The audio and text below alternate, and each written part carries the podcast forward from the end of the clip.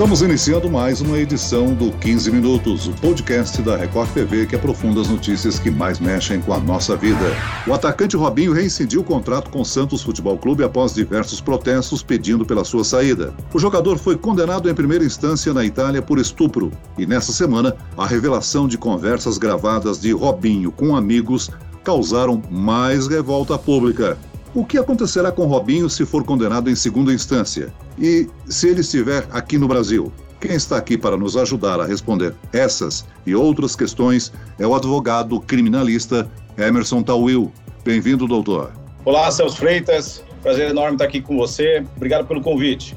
E quem nos acompanha nessa entrevista é a repórter da Record TV que cobre todas as notícias no litoral paulista, Fernanda Burger. Olá, Fernanda. Oi, Celso, é um prazer estar de volta aqui no podcast. Oi também para o doutor Emerson Tawil. E olha, na sexta-feira, logo que a transcrição do áudio foi divulgada, diversos patrocinadores do Santos, time que apresentou Robinho no dia 10 de outubro, ameaçaram romper contrato com o clube. Nas notas, essas empresas diziam que condicionavam a continuidade do patrocínio só se o clube rescindisse o contrato com o jogador. Essa pressão, Celso, doutor Emerson, durou algumas horas. E tudo isso por quê? Porque em 2017 o jogador foi condenado a nove anos de prisão por estupro na Itália. Ele recorre em liberdade. O crime teria sido cometido em 2013 em uma casa noturna de Milão. Essas escutas foram realizadas a partir de 2014 com autorização da justiça italiana e foram decisivas para a condenação em primeira instância. O Robinho ele conversava com amigos e na transcrição dos áudios ele admite um contato sexual com essa jovem de 23 anos de origem albanesa. Em um dos trechos, ele diz que a mulher estava bêbada e que nem sabe o que aconteceu. Mas em outro trecho da conversa, Robinho nega ter tido um relacionamento sexual com a denunciante. Apesar da condenação, Robinho ainda aguarda o julgamento do recurso.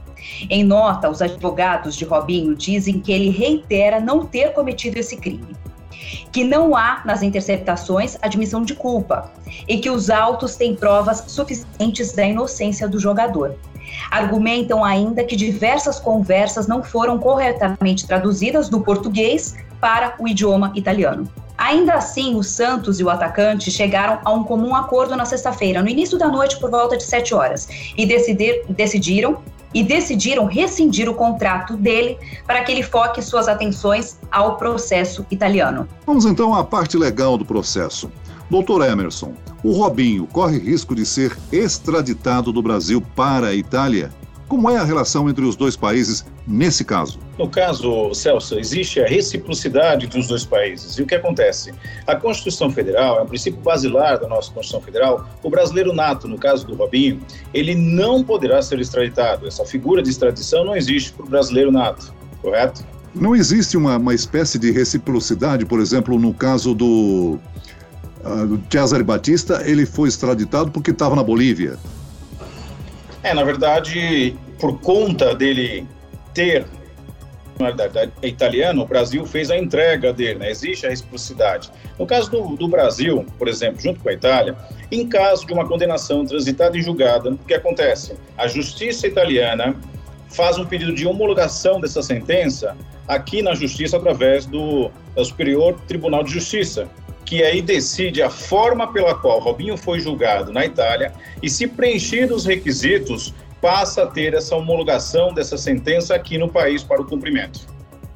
Ou seja, tem elementos diferentes na justiça italiana para a brasileira no processo. Caso ele fosse acusado dos mesmos crimes aqui no Brasil, poderia ter recebido outra condenação? Sim. Apesar do nosso Código Penal brasileiro ser muito parecido, inclusive foi herdado do Código Penal italiano, existem algumas diferenças por conta de costumes e a própria habitualidade de determinado país como o nosso. Agora, doutor, então, pelo que você explicou, o Robinho, caso condenado numa condenação definitiva, em segunda instância, em terceira instância, ele pode vir a cumprir essa pena aqui no Brasil? Pode, pode ser que ele cumpra essa pena aqui no país mas para isso precisa a homologação do, do, Supremo, do Superior Tribunal de Justiça e a partir daí é, é direcionado para a Justiça Federal e ali a execução da pena será feita pela Justiça Brasileira, né, através da Justiça de um Tribunal Federal. ok? Entendi. Agora, doutor, ele é condenado em primeira instância, mas já está condenado a nove anos de prisão. Ele poderia ter saído da Itália, ele jogou na Turquia, ele está aqui no Brasil. Isso é possível? Sim, não só pode, como fez, né? A justiça italiana não, não enxergou, né, não vislumbrou nenhuma necessidade de uma de um, de um recolhimento da prisão, né? O cerceamento da liberdade de Robinho, porque ele preenche alguns requisitos, é uma figura pública, então seria, ele vem contribuindo com a justiça, ele tem residência fixa, é, são requisitos essenciais para a permissão de que aquele, ainda que acusado ou réu, é, responda aquele processo em liberdade. Inclusive, após a sentença de primeiro grau, foi concedido ao Robinho para que pudesse recorrer em liberdade ele não infringe nenhuma cláusula penal, tampouco ele ofende a justiça italiana, tampouco a brasileira. Entendi. Agora, doutor, voltando para a transcrição dos áudios gravados pelas autoridades italianas, existem momentos em que Robinho diz não ter participado do estupro coletivo e que não teve relações sexuais com a vítima. O músico do bar que estava na boate e conversava com ele na gravação disse que viu Robinho realizando um movimento de sexo oral na vítima. E o Robinho teria negado, dizendo que isso não significa transar. Ontem, o Domingo Espetacular mostrou uma matéria exclusiva com o advogado da vítima, Jacobo Inoki. Ele disse que o Robinho não compareceu ao primeiro julgamento e que provavelmente será condenado novamente em segunda instância. O julgamento começa em dezembro. Você acredita, doutor, que pelas evidências que foram a público é o suficiente para ele receber essa nova condenação, para essa confirmação de condenação agora nesse julgamento em segunda instância? É bem verdade que já uma sentença de primeiro grau sendo condenatória, em segunda instância, é, tem, a defesa acaba tendo um trabalho muito maior para tentar reverter esse quadro. É, são afirmadas, é afirmada aí no caso é, pelo defensor, que as transcrições, né, a tradução das transcrições não ocorreram de uma forma perfeita. E isso pode ser, sim, é, um motivo para uma nulidade ou para que seja descartada essas provas, correto? E o que acontece? Como você bem falou, Fernanda, aqui sem entrar no mérito, mas de uma forma é, global, o que acontece? Às vezes a pessoa não tem o um discernimento de que é, o Código Penal, por exemplo, ele fala de ação ou omissão. A omissão também é caracterizada como crime. Ah, vamos supor que você esteja dentro de um ambiente onde um crime esteja sendo cometido, se você estiver olhando e você permite ou acaba dando circunstâncias para aquele, que aquele crime tenha é, é, seu, seu êxito, podemos dizer assim, você é um partícipe, né? Você é um coautor daquele crime, responde dentro da sua proporção de participação, mas não escusa ali a sua, o seu teor de responsabilidade. Doutor Tauil, a, o segundo, a segunda instância vai ser realizada com os mesmos juízes? É, é um colegiado também, como foi na primeira instância? Celso, é, não, é, não serão os mesmos juízes, ela é numa forma também colegiada, é como se fosse o nosso duplo grau de jurisdição aqui, seria nossos tribunais de justiça, para ficar uma, uma visão mais, mais clara de entendimento. São novos juízes que irão decidir e vão ver, analisar todo o conteúdo que a defesa vem rebatendo sobre o próprio, a própria tradução das transcrições. Isso é motivo de a gente chama de fruto da árvore envenenada, né? Se um se um elemento ali está contaminado e foi motivo para que pudesse ter sucesso aquela condenação, se isso for revogado, todo aquele entendimento deve ser dissolvido. Então, existe uma estimativa, uma expectativa de mudança nesse segundo grau, Celso. Agora, Fernanda, a pressão pública com certeza selou a saída de Robinho dos Santos, né? Mas o conselho do clube já está insatisfeito com a permanência dele, é isso? Pois é, Celso, o conselho, alguns conselheiros do Santos já estavam insatisfeitos com a contratação do Robinho antes mesmo da divulgação da transcrição dos áudios. Eu conversei com o Vladimir, é um conselheiro do Santos, e ele explicou que antes da saída do Robinho, ele já demonstrava para os outros conselheiros que não queria a presença do jogador no clube, que achava que todo esse processo, essa acusação de estupro, não valeria a pena a contratação desse jogador e que isso afetaria demais a imagem do Santos. E, claro, poderia perder patrocínios. Havia, inclusive, uma uma reunião marcada para essa semana dos conselheiros para decidirem sobre, em votação, decidirem sobre a permanência do Robinho no clube. Isso não vai ser necessário porque esse contrato já foi rescindido na sexta-feira mesmo. Estava prevista para correr essa semana. Já na matéria que foi exibida ontem, no Domingo Espetacular, o jornalista Cosme Rimoli conta que o presidente do Santos, o Orlando Rolo, queria de qualquer maneira que o Robinho continuasse no time. Ele iria batalhar pela permanência do jogador. Mas quem não suportou a pressão foi o próprio Robinho, por parte dos amigos e da família. E por isso o Santos e o atacante chegaram nesse acordo e de rescisão contratual antes mesmo dessa votação dos conselheiros. Agora, doutor Emerson Tawil, as declarações públicas de Robinho contra o feminismo e contra essa suposta vítima, uma albanesa, né, podem implicar em outros tipos de processo? E o que acontece se a segunda instância o absolver da acusação de estupro? Ainda cabe recurso, a, a Justiça, na Procuradoria lá, né, que é o nosso Ministério Público aqui, ainda cabe recurso, seria para acusação, e deve-se aguardar o trânsito em julgado, Celso. É, as declarações do Robinho, ele vem tentando é, se defender, porque esse caso, veja só, o Robinho, é, a sentença do Robinho foi dia 17 de novembro de 2017. Nesse período, ele jogava no Atlético Mineiro, e teve um certo levante, mesmo assim a gente chama que não lacrou. Essa vinda do Robinho agora para o Santos Futebol Clube, é, isso foi retomado por conta da, de algumas, é, a parte da imprensa, e dessa vez lacrou. Né? Hoje o movimento feminista está muito mais intenso. Aqui a gente também não concorda com esse tipo de crime é uma coisa que é abominada até mesmo pelos criminosos, Celso. Então veja só a magnitude que, que traz essa, essa peste desse crime, né? esse título do crime do estupro. Sem dúvida alguma, algo te, totalmente temerável e reprovável.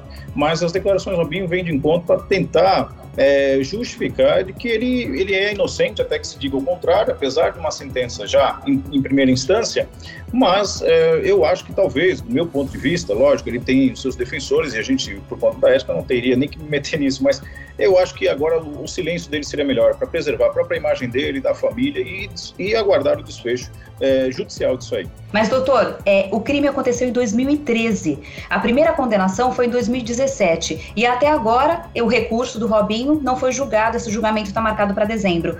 É muita demora, né, para um crime desse. A gente até é, sente uma semelhança com a justiça brasileira. Não, Fernando, como você bem disse, eu, na, no início da minha fala eu acabo dizendo isso. Nosso Código Penal ele é herança do Código Penal italiano, com uma diferença que você vai ficar muito mais pasmo do que da primeira que eu disse. É, a justiça, a justiça italiana, Fernanda, ela é muito mais morosa do que a brasileira, acredite se quiser.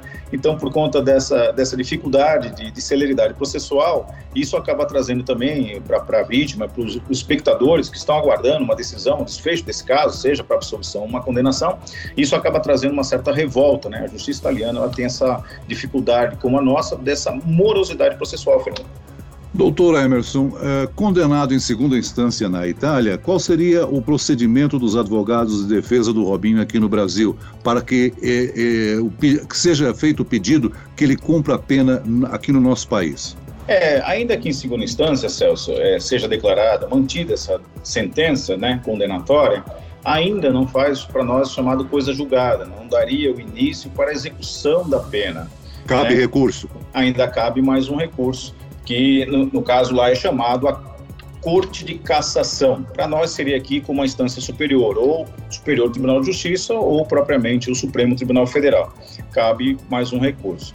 E também pode ser declarado para que ele cumpra preventivamente a pena ou não. Eu acredito, né, e como a Itália tem muita semelhança com a nossa, se caso seja declarado a mantida a sentença de primeiro grau, ele terá o direito de recorrer ainda para a última, para a terceira instância, é, em liberdade. Mas de qualquer maneira, condenado, ele teria que se atender um pedido de prisão na Itália? Ou seja, o nome dele entraria, por exemplo, na, na Interpol? Não, porque ele não é declarado ainda. Ele já consta, né? Se você fizer uma pesquisa hoje, é, aqui para nós é o, RGT, né, Instituto de Registro Geral é, de Pessoas. Então, toda pessoa condenada já em primeira instância faz constar nesse sistema. E a Itália tem um sistema parecido, mas ele não está, se, por exemplo, se o Robinho viajar hoje para qualquer lugar é, do país, do mundo, ele não tem sobre ele uma prisão declarada. Mesmo que fosse em segunda instância, Celso, é mantida essa decisão, caso lhe seja concedido o direito de recorrer em liberdade, ele permanece nesse estado ao qual se encontra. Ele não deve absolutamente nada para a justiça, apesar de recair sobre ele uma sentença condenatória ainda de primeiro ou de segundo grau.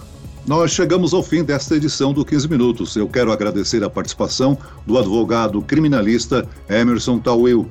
Celso, muito obrigado pela oportunidade. Fernanda, a todos, estamos à disposição. Um grande abraço.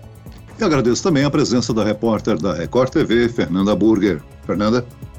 Muito obrigada, Celso, pela oportunidade de participar do podcast. Obrigada, doutor Emerson, pelos esclarecimentos. Esse podcast contou com a produção de Homero Augusto e dos estagiários Andresa Tornelli e David Bezerra, a sonoplastia de Pedro Angeli. E eu, Celso Freitas, te aguardo no próximo episódio. Até lá!